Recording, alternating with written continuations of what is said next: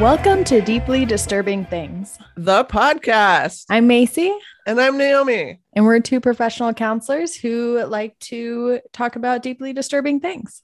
And we believe laughter is the best medicine. Join us. Dive in. Cheers. Hi. How are you? I am well. Cheers. We're doing beer tonight. I think it's because it's October. It's beer yeah, season. I got a peanut butter milk stout nitro. Quite good. I have the same thing as last time because it was still in my fridge. The Lucille India Pale Ale from I think Seattle. No, Georgetown. I don't know where that is. I have no idea where that is. I don't know. If I had my glasses on, I could say, but it's pretty good. Um, I don't like it as much as that Bodhizafa one. I think that's my favorite Yeah, IPA of the moment. That's pretty good. So, hey, you. Hey, you. Hey, Have you. you been watching Squid Game? I have already I watched that a while ago. Um, Okay, I I was one of the OG watchers before it became top news. I just finished it two nights ago. Great. It- it's changed my life. it's really good. Like I'm a different person now. Yeah. Like Right. everything seems boring. If Right? it's not to the death. That's so that was my thing is I like I one I really hope the US doesn't remake it. Two, I really hope they don't come out with a second season because like you the shock is gone now. I think it's set up for a second season though. I'm sure it is and if if Okay, spoilers. we'll see. We'll see. earmuffs people if you haven't watched it yet but Yeah. i think the cop is alive oh, yeah. because there really wasn't any investigation wrap up Mm, that's true. and they didn't show him actually dead That's they true. showed him shot and falling in the water which you know you can survive that Wait a minute. I thought they showed him and the brother at the very end in the mirror together, cleaning up. what Did you miss it? cobb Yeah, brother? I thought so. I thought the yeah, the I thought the cop and his brother, the bad guy, were washing up Oh. in this in the washroom towards the end, and they were both there, like washing blood off of themselves. And, but it, it left it in a weird hanging place, and I could be oh wrong. i thought that i thought he was just having like a guilt flash maybe was. seeing his brother but maybe his brother was Maybe. really there but Oh yeah, maybe. I, mean, I could have seen that completely wrong. Okay, yeah, yeah. So there's wiggle room for sure. yeah i mean everything like my whole like outlook on life I didn't- I totally changed I didn't like his hair color at the end. That was very K-pop, which is fine. I like I Well, like some K-pop. they're actually k so that's that's Yeah. okay it's okay to be k when you're k Yes, and it w- but it's not okay to be kkk that's totally different that's just wrong. yeah Yes.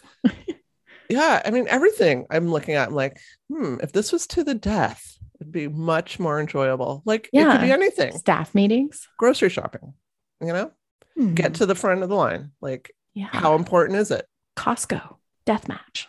yeah make that uh intersection light before it turns red like Ooh, everything matters a little bit more There's a little more weight to everything Mhm. Yeah, like don't take it lightly. yeah what was your favorite game Um, my favorite one. Let's see here. I so I kind of like the the tug of war one. That Like was the most intense for me Yeah, because I'm like, yeah, it all freaks me out. But yeah, yeah that was the most intense I like Um, their strategy in that. Like you actually got to see them use something to like one up somebody. I like that. yeah i liked that too and i thought uh my least favorite one was the stepping stones one Oh, at the very end. yeah because i don't know it, it was too far away from the actual children's game i felt Yeah, yeah. It, it kind of became its own thing. yeah it was its own thing where the others were like actually like the children's Distinct. game Yeah. hmm but overall yeah They had to have some way for the the crazy woman to like grab him and pull him down. Her Yeah. after he slighted her.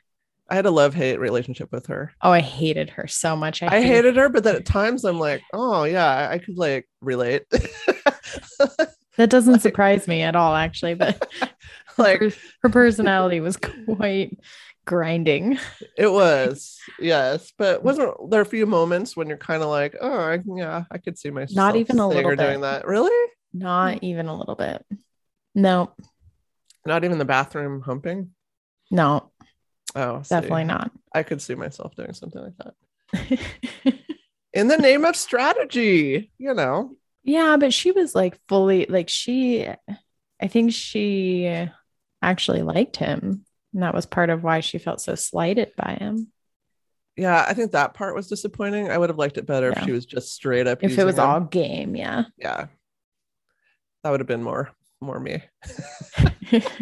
Sorry. Yeah.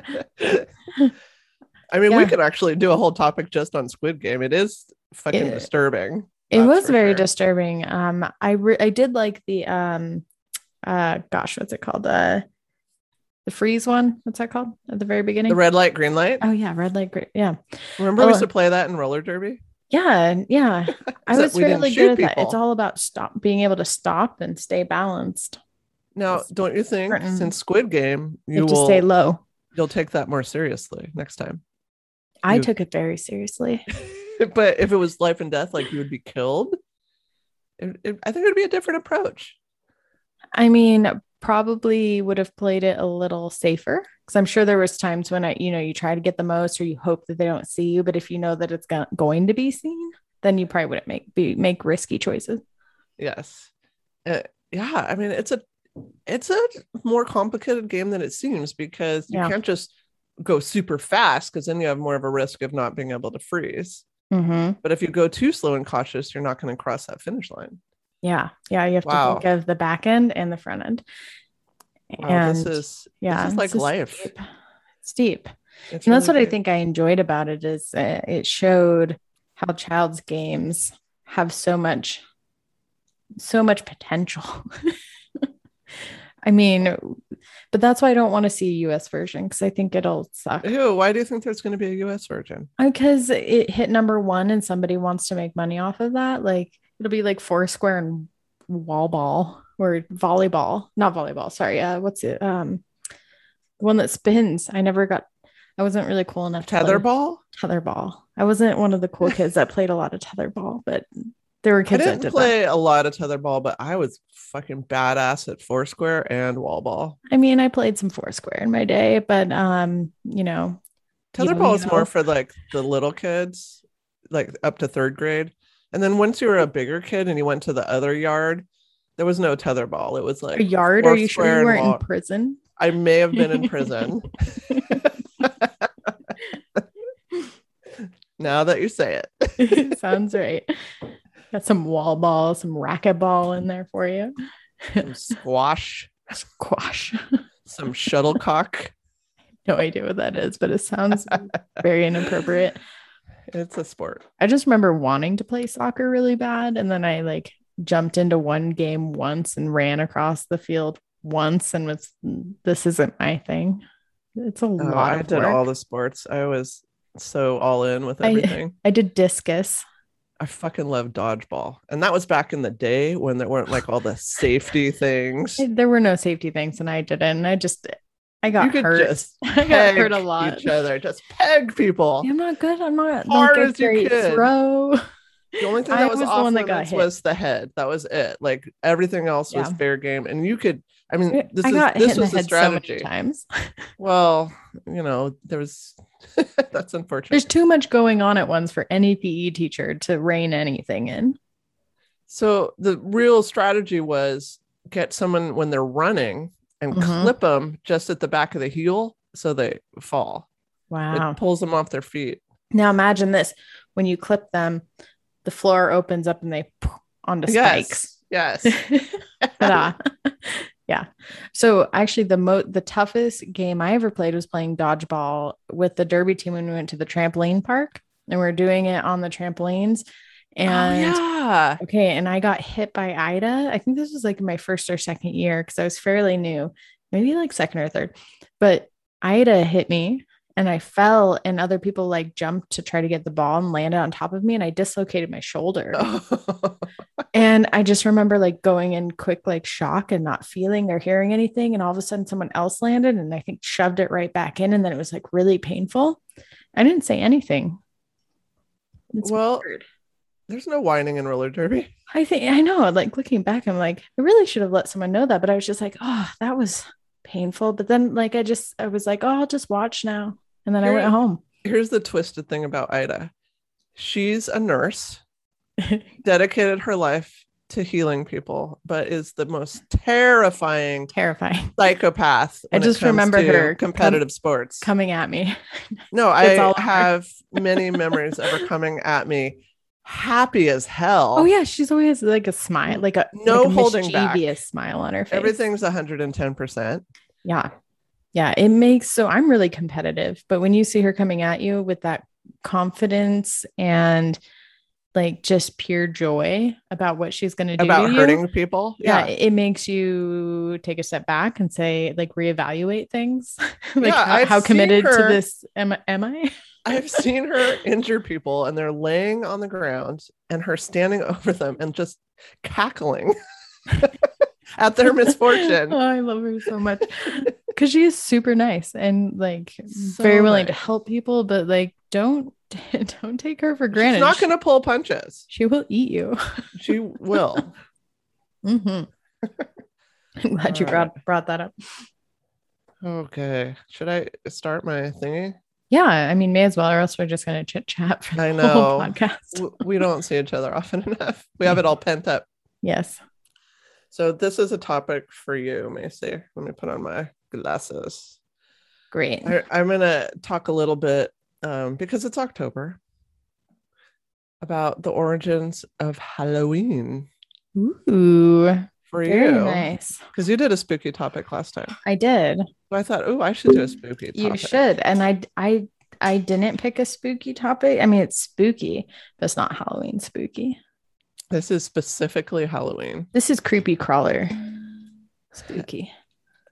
So our Hall- next Halloween, that's it's a Sunday this year, which makes it like not as fun for partying and trick or treating. Do Yeah. you remember like last year, there was all these parents trying to change it to like a Friday all the time or a Saturday, just so their kids wouldn't be like roaming the streets on a school night. Hmm. I No. say boo to you. this is not you. I mean, this when you learn this, it's like this is not a thing that it, it, it's been like co-opted for like kids and stuff, but Yeah. that's not the heart of it. It is No, and actually, I was just I saw something yesterday about how other countries view Halloween and fall, and like they were asking, it was like a Q and A board, and they had questions like, "Do Americans really celebrate Halloween for a whole month? Don't they know it's only a day?"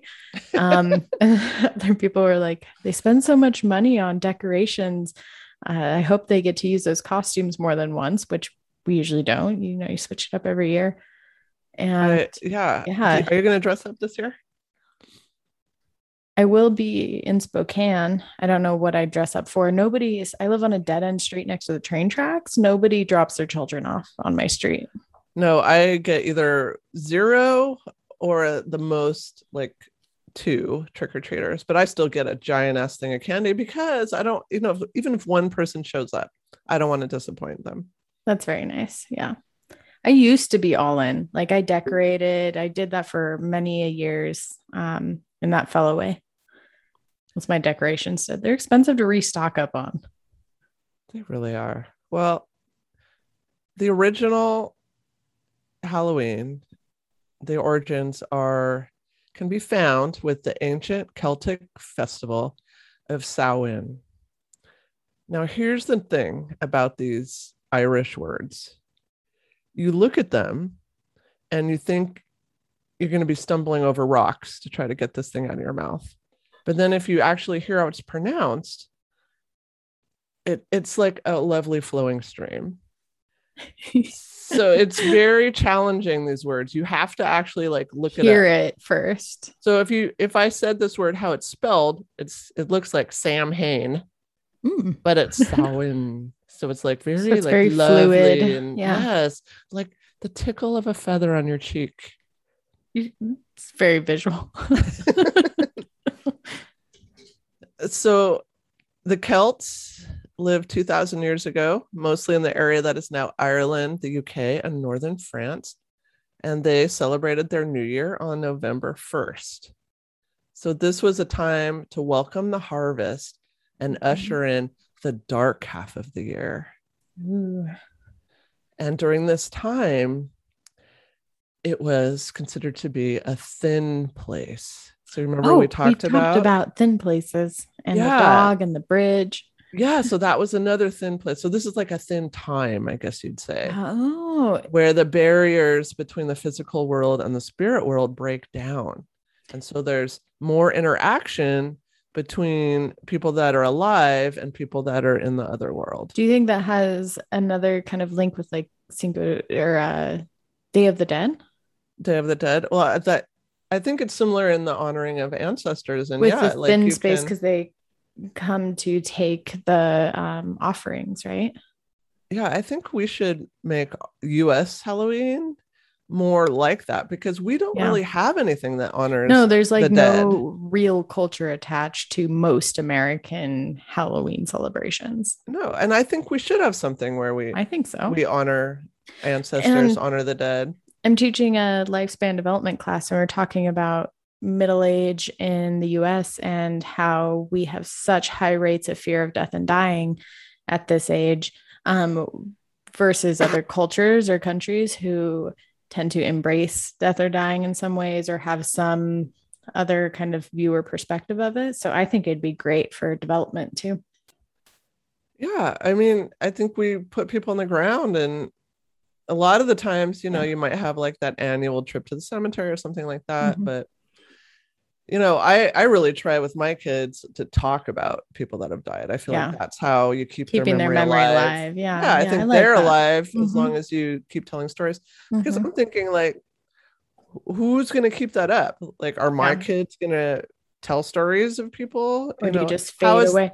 how is that going to be passed on? Like, I don't know who lived Ah, in my that's like- family like five generations ago. That's like I don't know their Disney- names. the I don't know anything. movie, the Disney movie Coco. Oh my god, I sobbed uncontrollably. So the end of that good, movie. But that was kind of the concept, right? Like that if Mhm. you get forgotten, you don't continue, even in the spirit spirit world. exactly. So I think it's important to just keep talking about that, even though it might be painful for for some. But like hurt hurt can be healthy. Well, and I I think, yeah, like let's experience that together as a Mhm. family. Yeah, and remember the good things or, you know, even things that you think somebody would have enjoyed, like talk about them then. Bring them into it. You know what I'm gonna do What are this you gonna do? Halloween? I'm gonna talk about those who who have gone before. I And kinda bring it back to its too. roots. I'll do that too. I This like isn't all idea. candy corn and Disney princesses. Oh, Look at us changing the world. one, Two of us at a time.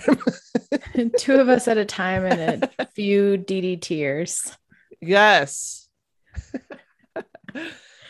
so uh the Celts thought like the otherworldly spirits might, you know, be mischievous, cause trouble, or damage crops. Um but their presence might also make it easier to predict about the future. So that's tie into your last topic, Nostradamus. Yeah. And so when you know you have such a dependence on the natural world, which is very unpredictable, hmm trying to find some sense of control over it, especially heading into a long, cold, dark winter, Yeah. is very important. So this is kind of like that that boundary that like okay we're going from our hot summer to this scary yeah. dark, unpredictable time. So let's make the most of it. so the Druids built huge sacred bonfires, and people would gather and do rituals like burning crops or Mhm. burning animals as sacrifices to the deities.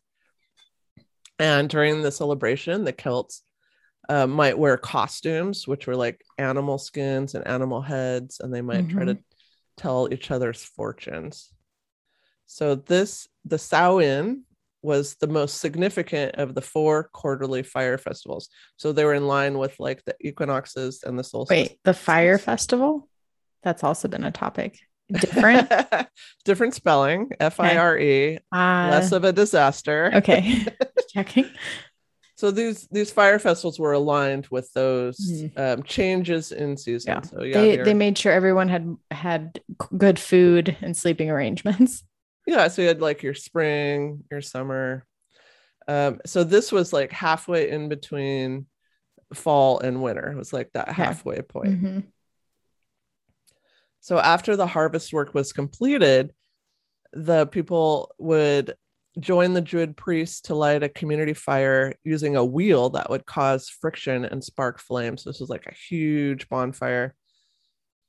And the um leaving their homes to come to this, they would let their hearth fires go out, which Mhm. you know, you kind of always keep it going Yeah, or it in the winter. cold. yeah so they would it would go out while they're away but participants would take a bit of the flame from this big communal flare back to their home Aw.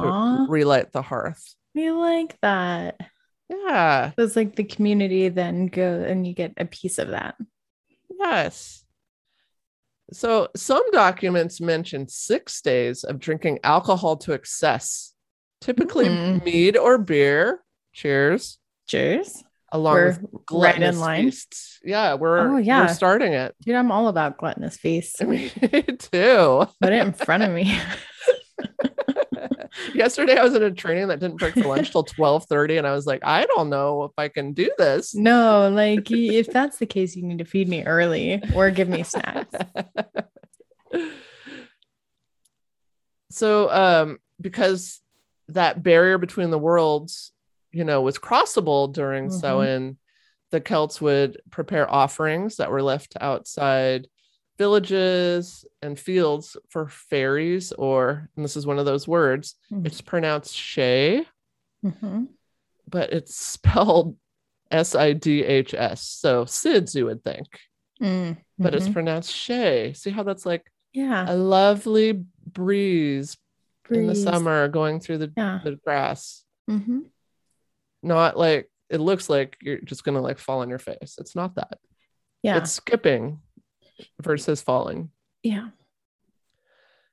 So there were some specific monsters associated with the mythology surrounding Ooh. Samhain. I didn't. Yeah. Tell me about monsters. including a shape-shifting creature called a puka that Oh. receives harvest offerings from the field. So this is typically seen as a dark, sleek horse with a Mm, long, wild, flowing mane and glowing golden eyes. scary. So there's a couple others. Lady Gwyn, a headless woman dressed in white who chases night wanderers and was accompanied by a black pig. Ooh. And then there was the Dullahan, who sometimes appeared as a headless men on horses who carried their heads. Oh, like the headless horseman type thing, right? E- exactly like the headless Yeah. horseman. and then they would like turn their heads this way and that to like see where they were to going. see. Oh. Yeah. See, like I feel like these things need to be brought back. Like any of this would scare the shit out of anybody. like let's let's bring these back versus like I dressed as a cheerleader. A sexy is- cheerleader. It's always sexy. oh yeah, sexy nurse, sexy cheerleader, Sexy teacher. sexy, zombies, Yeah. sexy like uh, no, Yeah, nobody cares. nobody cares. Like if you're not if you feel like you have to try this hard right now, then I think some people like take that one year to like be able to show their alter ego or a different side yeah, of I mean just like get into cosplay. I don't know. Exactly. Find an avenue. I don't know. Find if- an avenue. I feel like Halloween is either for cultural, spiritual, and or children. I I Ma- I agree. Make it appropriate with Um, good I proper think less murder. about the kids. I think if we're going to involve, involve kids, let's involve them in the heart of it, like the, culture. ancestor piece. yeah, yeah, yeah, yeah. I agree. So as the Middle Ages, you know, progressed, the celebrations began to, you know, change, evolve, and um, bonfires known as. No, this is one of those words, but I think it's pronounced shenanigans. It's Oh. spelled nothing like that. That sounds great though. I like so shenanigans. these were more personal Samhain fires near the farms, and these became a tradition to protect families from fairies and witches. So I guess fairies are bad in this culture. I mean, I've seen some weird, um, scary movies where like the fairies were evil and scary. So I could imagine that probably came from somewhere. Yeah, this is not a Tinkerbell type fairy or a um what was that rainforest movie? I think Robin Williams was the fairy or something. what? I don't remember that movie. Where Robin Williams is a fairy? I, I think he was a fairy. Are you talking about? It was like a um, rainforest movie. It was like in the 90s, early 90s, mid 90s. I'm a Robin Williams fan. This is gonna bother me. Look up Robin Williams I'm doing- rainforest fairy movie. I, I am. Wait, But that was like an, another example of like that positive fairy image. Friendly fairy. fairy. Really? Yeah. Fairy tale theater? No, No, no, it's something with rainforests. It was it was like one of those message oh, movies. oh, Ferngully. It's a Fern cartoon. Gully, I Fern Gully. love Ferngully. I have it on VHS and I've seen it a million times. Isn't like- Robin Williams the fairy? Yeah, uh, it's not a fairy. He's a bat. Oh, is there a fairy in that? My there? name is Batty, There is a fucking fairy in that movie. There- Yeah, I- there is. but it's not Robin Williams. You know how I know, I know, this, this very clearly. because my poor older son, when he was little, watched this movie and really loved it. And um, I don't know if I should. That's a great movie.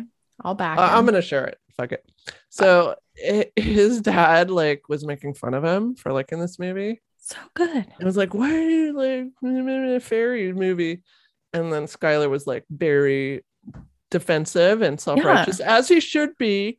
And he was like, it's a man fairy. Like, Well, there were- like there were men like and- need to There were men and female fairies. There were like both. need to justify, which he didn't need to justify his love of this movie that had fairies. But yeah, I well, like one of them was like a, he a held his ground. One was like a normal dude who got turned into a fairy. So, So it made good it for Skylar. normalized, very normalized dude fairies. Good for Skylar. And totally talked a long time ago about how we're destroying everything in nature. It's really the gist of it. Yes. We, we learned nothing. Um, in Wales, men might toss burning wood at each other in a game. Oh, Sounds like Squid Game. that does. So children would play games to entertain the dead, while adults might update the dead on the past year's news. That makes Important. sense. Yeah. Hmm. The doors and windows might be left open for the dead to come in and eat cakes that had been left for him. wonderful see like if i if i thought all of this was going to happen for me like i would look forward to death and dying much more You get to eat cake.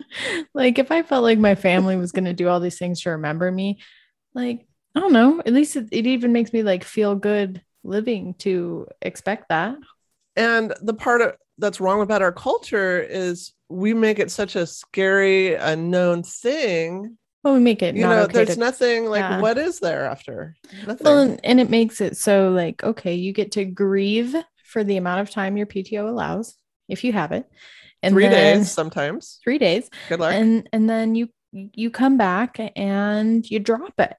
You're expected you're- to move on yeah where like other cultures will have like a red armband to show that they're in mourning so people will come up to them and give condolences intentionally the jewish death tradition is actually really good i um really didn't go through it entirely until my great aunt died mm-hmm. and then i was like you know you're you're still in shock you're in grief Yeah. and right away like that person needs to be in the ground within Mhm. two days yeah. So it's it's like there's not all this planning of a funeral Where it's, like, and it weeks. feels really fast but it's like Yeah. no. And then there's specific guidelines. All these specific things need to happen.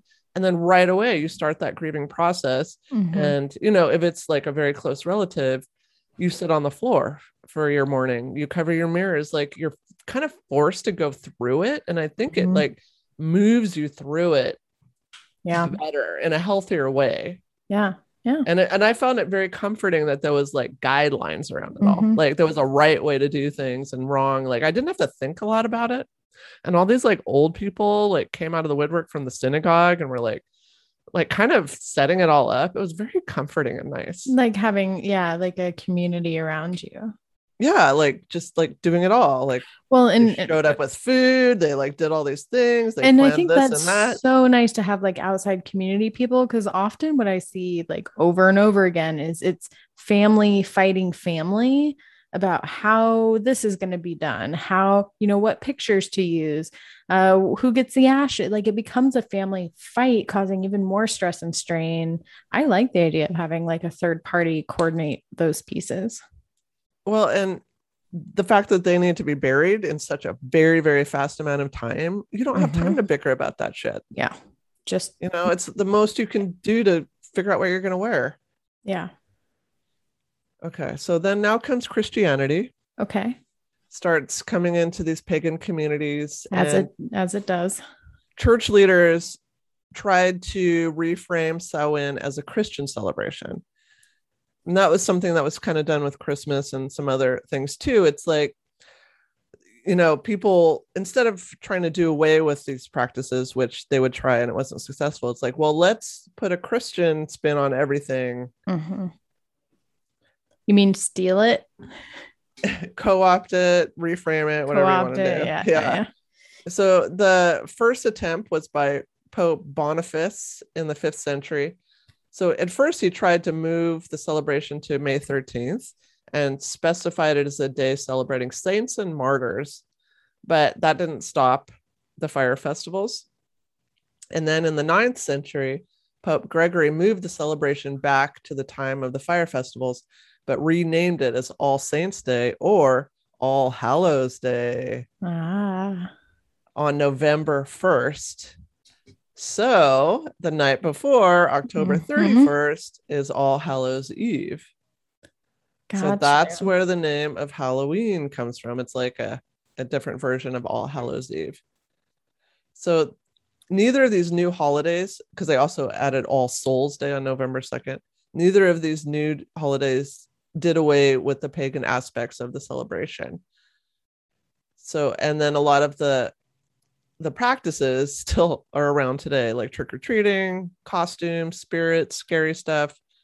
Um, it still exists, and and it's really just pretty well understood now that the church was trying to replace the Celtic Festival of the Dead with a related church sanctioned holiday. And Samhain, in its like original sort of form, I mean, I'm sure they don't sacrifice animals, is still celebrated every year today by pagans and Wiccans. Let's uh, briefly discuss the Irish potato famine. Yes, let's do that. This was also known as the Great Hunger, and it began in 1845 when a fungus like organism called P. infestans spread rapidly through Ireland. I hate pea I the hate worst. them too. The inf- infestation ruined about half of the potato crop of the year and about three quarters of the crop over the next seven years. So that's most of it. And what made this even worse is th- Ireland was still expected to do their output to like England, for Mhm. example. Mhm. And England did apologize for this fairly recently. Oh. So people are starving and they're still getting Having their, to do their exports. their piter, Yeah. yeah. potato exports. So um let's see. So this obviously had a catastrophic impact on Ireland and its population. And before it ended in 1852, the potato famine resulted in the death of 1 million Irish people wow. from starvation and other related complications. That is fucking shocking. I had Yeah. no idea it was so impactful. I mean, I I've heard of that, but I didn't really yeah, I have never heard the, the understand what it was. tolls. Yeah. Yeah, so um, at least another million were forced to leave their homeland as refugees, and 500,000 immigrated to the U.S. Mhm. And the Irish immigrants and helped make Halloween popular here. Oh, okay. Yeah. So I believe they were the second largest ethnic group of the time there. So I just wanted to expand on one Halloween tradition, the jack o' lantern. Yes, please do. So, I have no idea where that shit comes from. AKA how Irish immigrants brought the Halloween tradition of carving pumpkins to America. Oh, okay. And I, I got this information from the Irish Times. So, did you know that it originally was not a pumpkin? No, Because they don't have pumpkins in Ireland. I was about to say I didn't know that either. That they didn't. Have. I'm going to show you this picture of it Yeah. was originally Do it. turnips. And I think Turnips. A carved turnip looks way fucking scarier than a carved pumpkin. Oh, that is terrifying. Oh my gosh. Terrifying, right? so much. I'm gonna have nightmares. That's It- that's uh, almost yeah. worse than ET. I I think these are way scarier than pumpkins. I think we should also bring back the tradition of carving turnips instead. So yeah, because pumpkins, um, actually. I learned in my research, pumpkins come from South America. Really? Yes. So the word jack o' lantern or jack o' the lantern initially referred to the phenomenon of ignis fatuus, which were flickering marsh lights or are that appear over bogs and can often lead Hmm. travelers astray. So, It was another name for this phenomenon. So it was also called the jack o' lantern was also called a will o' the wisp or will o' wisp. And so these were sentient, small, floating blue flames seen by travelers at night, like over bogs and marshes, like moving mm. around like this. They call floaty Floaty, isn't that spooky? like a ghost. they were said to be cool to the touch and move with the gait of a horse. Oh, okay. And um, so other names for this was Hinky Punk, which I liked. Oh, hinky punk. Yes. So it could lure travelers in, they would, might become lost or, you know, uh, encounter some misfortune perhaps in Mhm. a swamp or bog. And in literature, a will o' the wisp is used metaphorically as a hope or goal that leads one on, but is impossible to reach. Ooh. So you're just endlessly reaching out. It's like chasing the dragon, right? Yes, which I think might mean heroin also. It does. Yeah, Okay. that was what I was referencing. okay. so, uh, you know, you might find a hidden treasure if you follow this. You might find a watery grave. So these blue lights were considered like tricksters or restless spirits or malevolent beings, just depending on the culture the lore comes from. So there's mythology around these lights, like all over. It's kind of Mhm. cool. Uh, one possible scientific explanation is that these lights may be spontaneous combustion of swamp gas. So, like farts, swamp farts. Oh, swamp farts. Yeah. So the byproduct of decomposing vegetation and methane does blue burn with a blue flame apparently. I've never tried to light my farts. I've never have either. No. I would be way afraid of burning my butthole. Yeah, there's just too many valuables in that region. There's too many and I'd be afraid I'd actually do an in instead of an out and then I'm fucked. Like I've Oh. singed my butt You- canal. Do you butt inhale? I don't know. I would just be afraid. I would just be afraid. does your does your butt go aghast? I I don't know, but maybe Sucking in the maybe flame. it does. And it's not worth the Ah. risk. Yeah, I mean, it, honestly, it sounds dangerous. It sounds dangerous, right? So here's the legend of Jack o' Lantern, also known as Stingy Jack. Ooh. In the 18th century, our hero Jack, or Stingy Jack, was said to be a mean spirited blacksmith who tricked the devil and in return was given an ember from hell to light his lantern.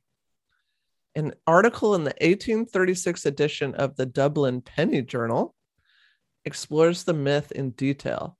So the author, when traveling with his talkative uncle through a dark night, is confronted by the phenomenon. His uncle tells the tale of Jack of the Lantern, showing his pity for this cursed figure doomed to wander with his lantern. If you knew the sufferings of that forsaken creature since the time the poor soul was doomed to wander with a lantern in his hand on this cold earth, without rest for his foot or shelter for his head, until the day of judgment, oh, it had softened the heart of stone to see him as I once did, the poor old Dunnan, his feet blistered and bleeding, his pawnings all flying about him, and the rains of heaven beating on his old white head. That's my best attempt at Irish talk. That was my favorite. I we know I'm very bad at any kind of Any language. kind of- I mean, I'm bad at English, and that's my best chance. Okay, so that was great. Thank the you. story recounted, and I don't mean to insult any Irish people. Like She's just honestly God, bad at it. She was I'm honest. She was so trying bad. so hard to be I'm good. so fucking bad at, at languages. The story recounted by the uncle. Um, so it starts with Jack, who's known as being like mean and like bad natured. He does something nice. He helps an old man by the roadside. And then the old man transforms in an, into an angel and he grants Jack three wishes. So here's what Jack wishes for he wishes that anyone who sits in his chair or anyone who plucks a bough from his sycamore tree or who attempts to borrow his cobbling tools would be stuck to the spot, which I Mhm. think means killed. So the angel is very disappointed like very No. petty. Yeah. And Jack and he grants his wishes because I guess you have to.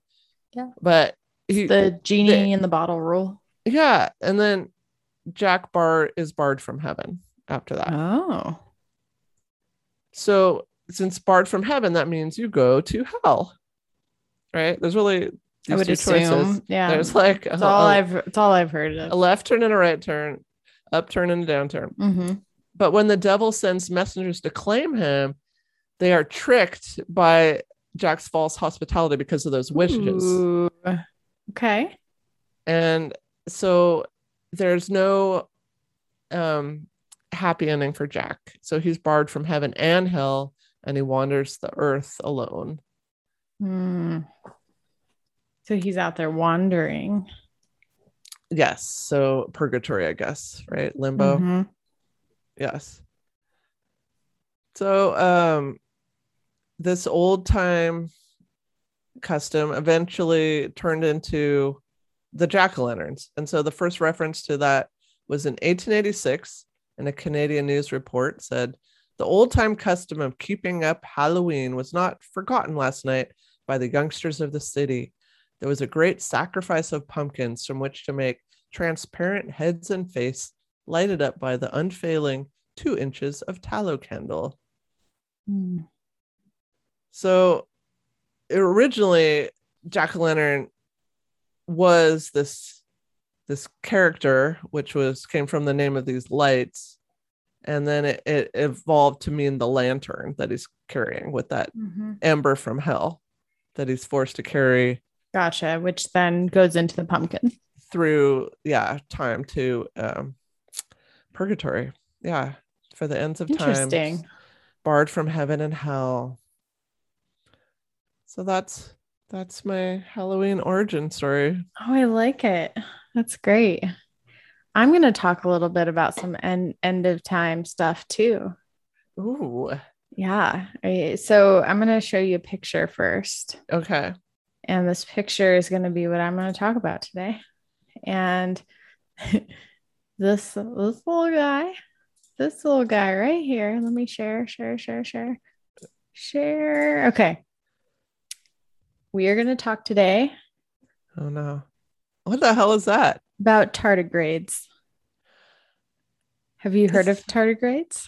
You know, I don't. I feel like I've heard of them, but I don't know a lot about them. Also known as water bears or moss Yeah. piglets. I've heard water bears, but Yes. it doesn't even look real up close. It looks like a robotic fabric thing. So what we see through the microscope microscope is um much more of a cellular version. So I think they do imaging that puts a layover so you can see what they look Uh, like. How big is that in real life? Microscopic. Okay, so I, I wouldn't be able to see that with the naked No. eye. No, but they do have you see like the little tunnel mouth mouth there. That's and what it looks like. and they have man. these little curly claws. Um, looks there's actually man-made.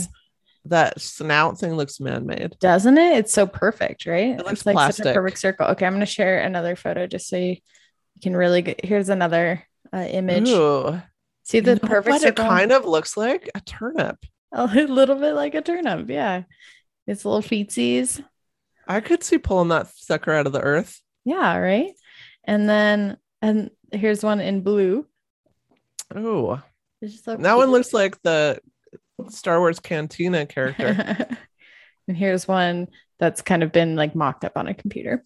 Is that a, a space water bear? Space water bear. Cosmic Okay. water bear? cosmic water bear for sure absolutely okay let me close those okay sorry i have to oh there we go i figure i have to stop sharing there we go okay so You I'm- muted me. I unmuted myself. oh i'm sorry i was button pressing okay so we're going to talk about tardigrades and they very much have a lot to do with end times as well How? What's the link? I will tell you the link. Um, first, tardigrades are amazing and also really disturbing because they can do what most things can't. And again, I'll go into detail. So, so you don't know much about them? No. Okay, I'm excited. These are So- Fill my head with knowledge. first of all, they're like super cute with their little tubby bodies. Um, they're like lots of rolls. Uh, they're about a half a millimeter long.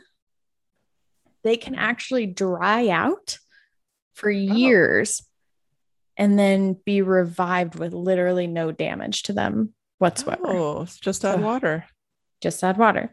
They can also endure extreme heat and cold, which I'll talk about. That would normally kill anything else. And they can withstand radiation in space. Whoa. Okay, so we're going to talk about some of these things a little bit more. So the first reason why they these things are pretty amazing. Um, so first of all, they're basically just a head. Like scientists have been trying to figure out like what's the like what is the head, what is the butt on this thing. Um, So it's and- all ahead. Yeah. I mean, basically, the head is all of it. Is that better than being all butt? Yeah, I, would think so. I would rather be all head than all butt. okay. I don't know if I'm forced to come up with an answer. You're forced to Um, choose. So all tardigrades have plump, compact bodies with four leg segments, each with a sport of clawed limbs and a stubby head, even though it's like all of it. But the, the front end of it has a toothy mouth ring, toothy mouthy Mhm. ring. And their body um, is really just basically a giant head. That's from a 2016 journal of cell biology. So who knows what their, their body really does? Um, at some point in the evolutionary past, tardigrades lost several genes that were linked to the development of body segments. So along with that, they lost body parts that had a thorax and abdomen. So they had more, but Oh. evolutionarily dropped those parts. They're they didn't need them, simplifying. right? I So- like that. so it's like hard to say that like one ends ahead when actually we know that that's evolved off. So is it like both? Is it like It's just like all feeding of and all of what- their units are within exiting or whatever that word is? it's just all there. I mean, it does kind of poopy out the end if that's how we want to phrase that. Oh, it doesn't all come out that mouth no, thing. Okay. I don't. I was wondering if it was so. in in and an out at the same time. Does that close that thing, or do they just look like this all the time? I think that was like this all the time. It's kind of like a sex doll. The tardigrade, the sex doll. I have not heard it called that yet until now. Okay, so you know, my mind is always in the gutter yes, 100% of the time. So the next cool thing about these things is that they lay eggs topped with grasping spaghetti is what that's called. So uh, tardigrades can live really anywhere on Earth where there's water. And a new species was actually recently discovered in a parking lot in Japan. Oh, so they are like anywhere. Anywhere. They're not like They in the water. ocean only. No, literally anywhere. There's more than 1,000 known species of tardigrades. So, like, there's a lot of different variations. Um, the newest one, Macro, Macrobiotus shonaicus, became the 168th species from Japan. Um, tardigrades are often found in moss. And the new species turned up in a moss sample that studies lead authors. Um, so basically, sorry, that study that they found was actually brought to them by just a person who found tardigrades in moss in the parking lot in Japan. That's so interesting. I mean, I wouldn't even know what I'm looking for. I mean, they are microscopic, so he had to have been like, I mean, I mean, they'd be so small. I mean, Like, what is Millimeter. a millimeter? What what else is a millimeter wide? I don't know. Look it up. I'm gonna Tell me. up. So the really the oddest thing about the tardigrade um, was not really that it was in a parking lot, but that its eggs uh, were topped with wiggly spaghetti-like tendrils, and these noodle appendages actually help the eggs attach to surfaces after the tardigrade leaves them. So it helps the baby stick on to surfaces um, after the the mama leaves. It's Mama data. it's about the thickness of a credit card. Okay. Yeah, yeah, yeah. So you might be able to see it. I mean, if you just carried around like a little kind One of, of those little miniature microscope. Yeah. like a monocle microscope, you'd always be ready to investigate puddles. I feel like I always need one of those on I me. do now. um, so these little weirdos can um, withstand intense heat and freezing cold. So hardy tardigrades can survive really punishing conditions. So lethal to most things. Uh, so 300 degrees Fahrenheit is hot, and they can survive that. Wow. And as low as minus 328 degrees Fahrenheit. They're hardy little suckers. Dude, hardcore little guys. They do this by expelling all the water from their body. So they like push all their water out, which we don't do as people. But I feel like it's a skill we probably should look we- into. retain water. Remember how you part. told, uh, I remember at one derby practice, you were like, we're too, you know, dependent Addicted on water. to water. Yeah. Yeah. I, I say that all the time. Yeah. I when I see people at work with these water bottles that I swear to God are as big as Stella. like a giant like, why why do you need that much? What do you you're sitting at your desk in air conditioning? Like tell me why you need that much water. Well, I think there's a lot of like media around how much water people should have, like that they're not healthy if they don't have enough. But I haven't died yet. I hardly drink that much water and I'm fine.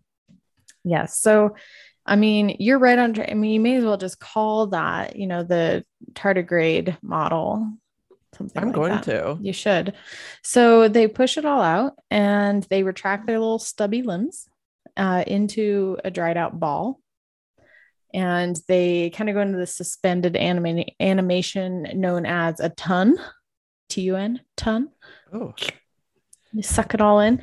uh, when danger goes away, or you know things warm up or cool down, whatever, they rehydrate and return to normal Oh, I love really- this model. with really no ill effects at all. And uh, one study, one scientist, like they had frozen them, and um, and it was years that they kept them frozen, then unfroze them.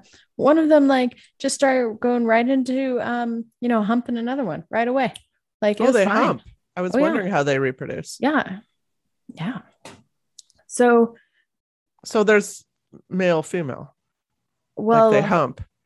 I think they just um they I you know, I feel like I need to look more into their reproducing, but from what it looked like to me was that all of them could How do you egglets. how do you sex a water bear? I Is feel it like sexing a guinea pig? How to sex hold on. I used to have to sex my guinea pigs. I'm looking this up because I feel like it's worth looking up. Um, we finally felt- have a footage of a tardigrade invasive. mating. Oh, Uh, oh, okay.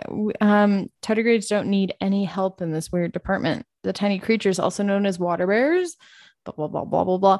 Um, okay, so when it comes to mating, researchers knew that some water bear species were bisexual, oh, something that's not uncommon in the animal world or human world, and it was suspected that fertilization happened outside of the body.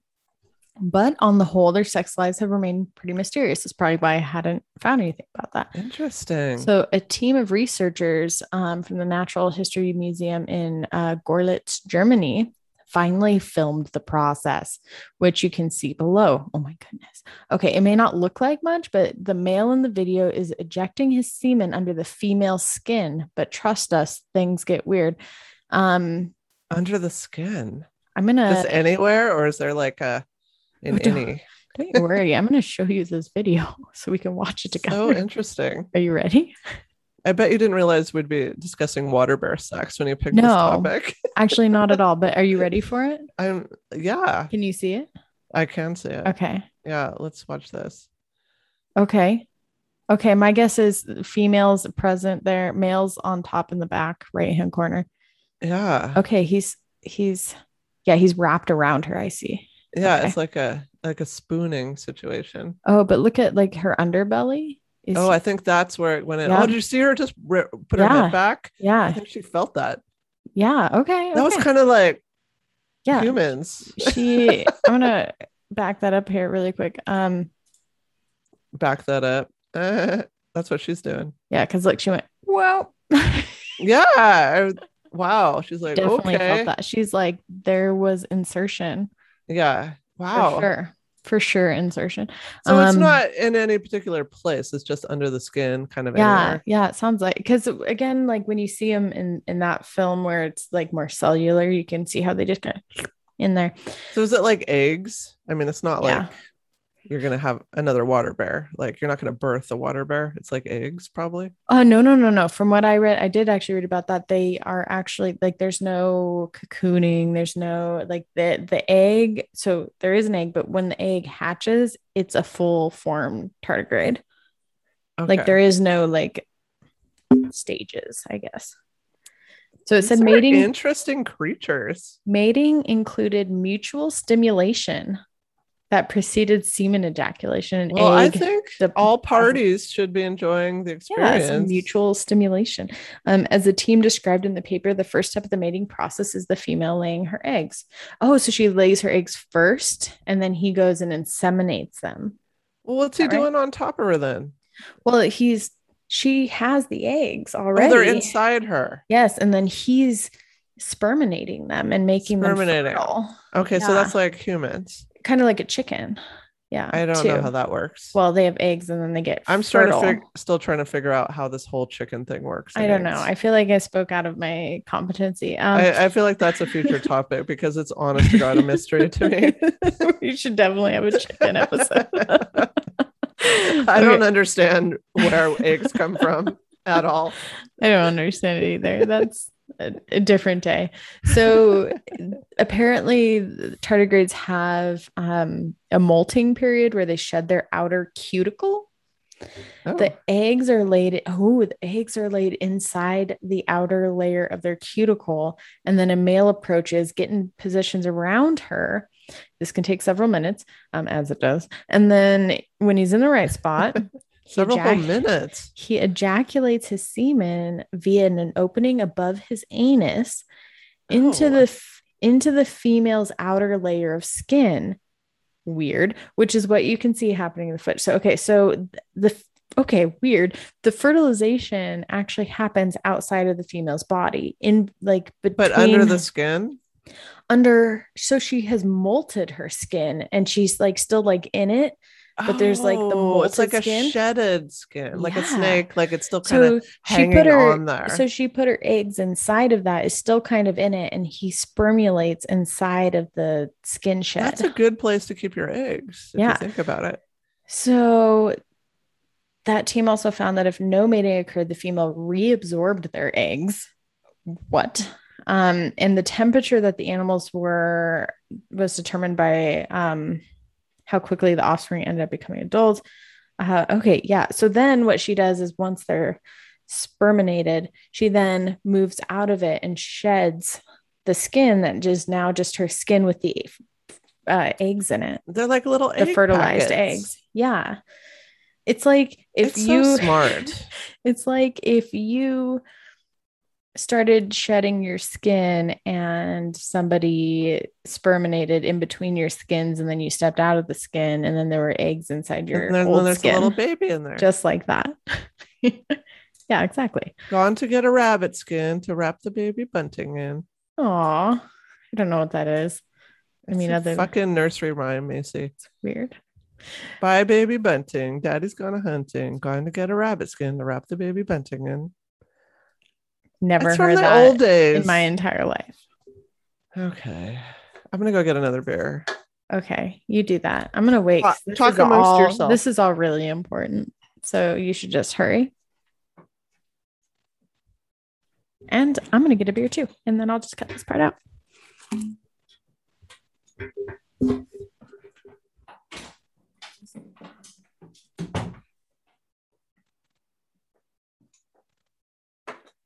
I'm back. Where did you go? Macy, you disappeared.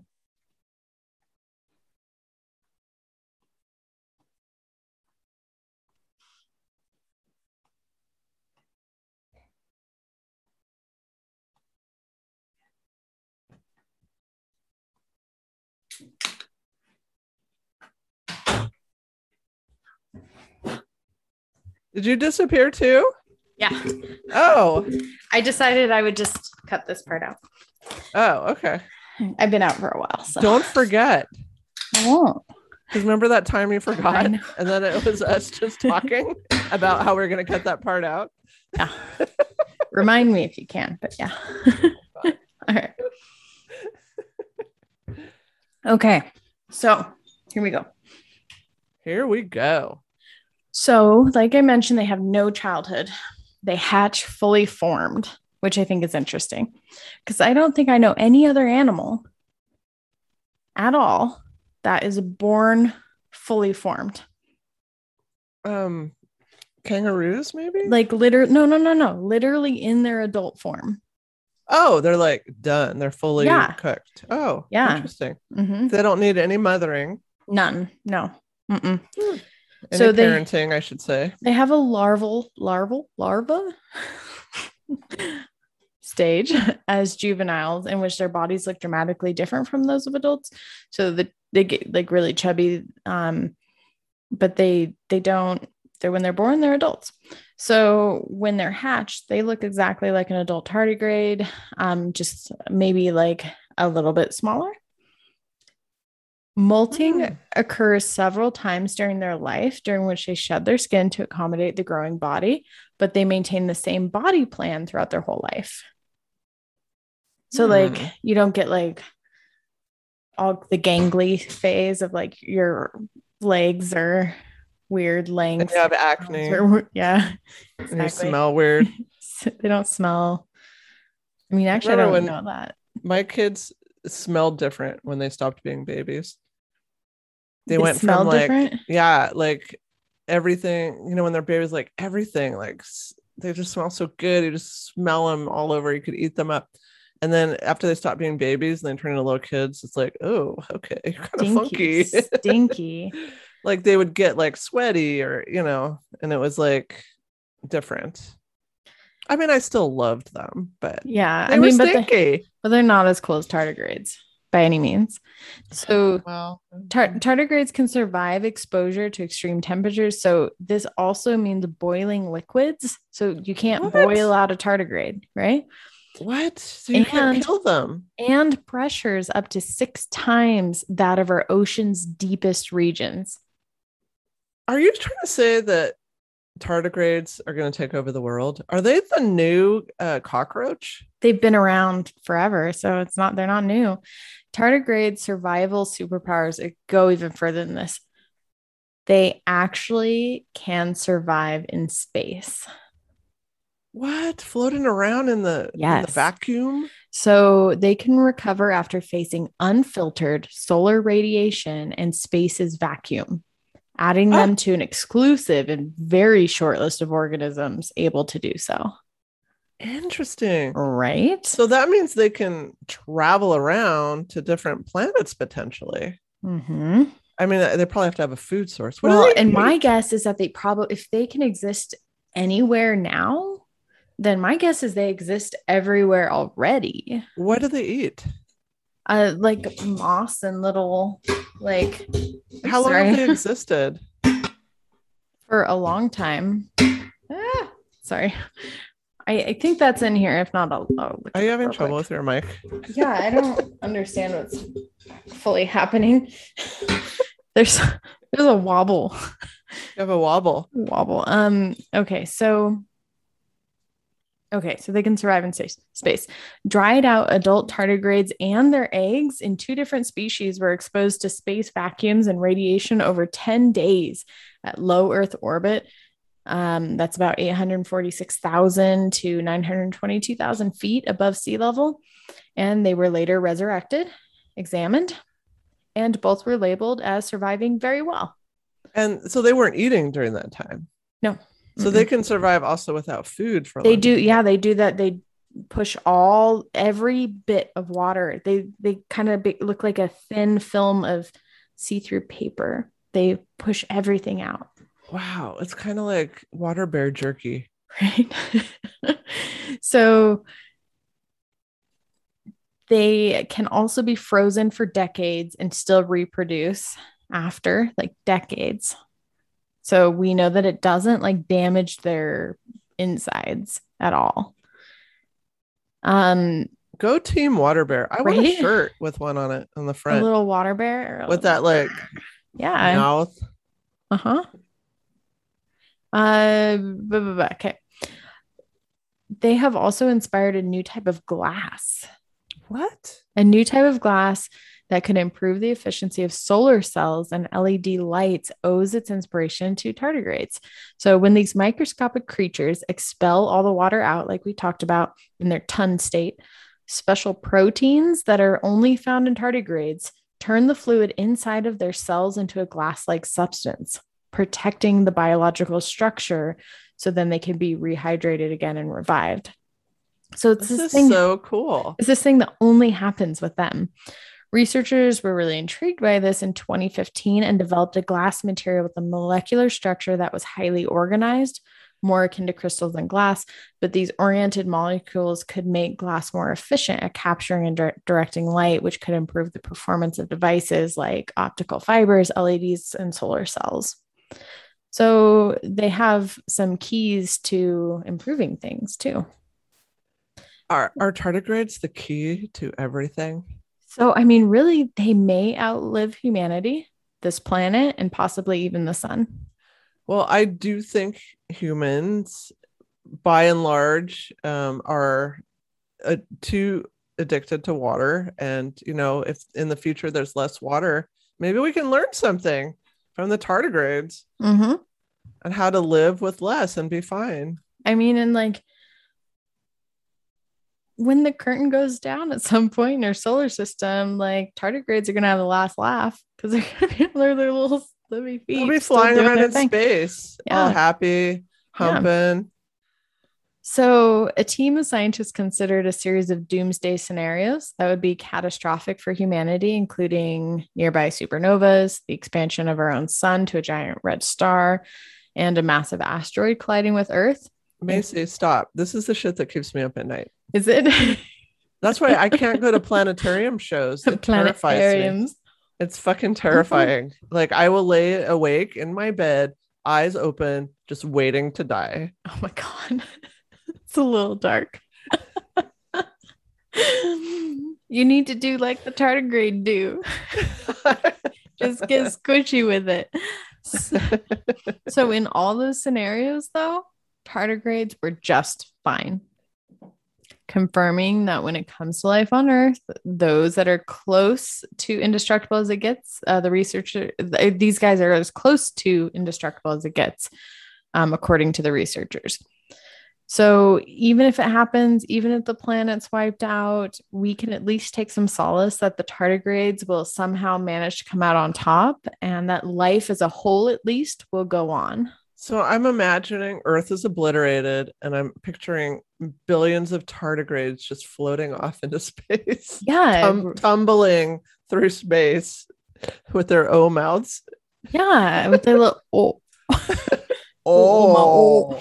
So, okay. Oh, shit. I looked up your other question real quick uh, that I didn't have the answer to. So, the oldest remains of mar- modern tardigrades are those of Milnesium swolenskyi, belonging to the living genus Milnesium, known from a late Cretaceous age specimen, specimen in New Jersey amber that is around 90 million years old. Holy fucking Bam. old Mic drop. I mean, like, how can you? Your just- pronunciation was way better than my Irish Was attempt, it? by the way. I felt like I did pretty good. I just like really love all these uh like pictures of them with their little skin covers. Little They're honestly bears. really cute. they are cute. I would Can we to- make bigger can ones? we can we wait? Can you know how like you can buy sea monkeys, right? Can we buy tardigrades? Can I have tardigrade pets? That I way, want- like my pets could live forever. Did you used to do the see. sea monkey thing? Oh yeah. Yeah. Were you ever disappointed that they weren't like the picture? I was a little upset that it was less interesting than a fish. Yes. yep. How what was the longest yours lived? I don't even remember actually. Yeah, so probably not long. Oh, here we go. Here we go. So the lifespan of tardi- tardigrades ranges from three to four months up to two years. So they are mm-hmm. having some frequent sexing, is my guess, to keep that species going. Keeping it going. No wonder, like the second he they thawed out, he started going at it. Huh. Huh.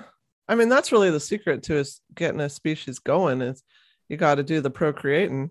procreating i think the bisexuality piece is helpful too um, because that helps them lay more eggs across different skin layers But does the do the males make eggs? Mm. hold on i'm gonna i feel like i have to know all these things you need Like to it matters. A tardigrade expert. okay I, I looking it up. want I want a tardigrade stuffy. I want a Oh. tardigrade hat. oh okay here we go here we go. Okay. in asexual reproduction there are no males in some species of tardigrades oh, Uh, therefore, they go under what's called a parentogenesis, where the females will lay eggs, which will develop without need of fertilization, even. oh, fuck. Dang. So it's basically anything goes. Yeah. Um, now I'm gonna look up like tarda tarda tardigrade. It gets harder when you drink more tardigrade t-shirts. I need one. No. I need oh, there's some good ones. Oh man. there's one that has a little floaty tardigrade that says survive. Fuck yeah. There's one that says water bear don't care.